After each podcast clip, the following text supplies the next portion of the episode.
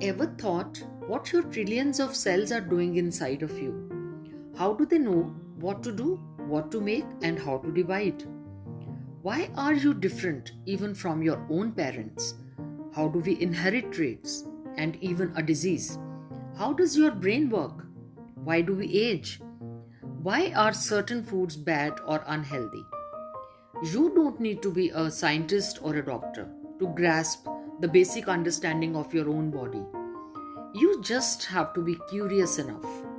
Coming from a biochemistry background, I'm here to break it down for you to digestible chunks, even the most complex of topics like genetics, aging, nutrition, and holistic beauty, in a way that you will not only find them palatable, but it will leave you wanting to know even more.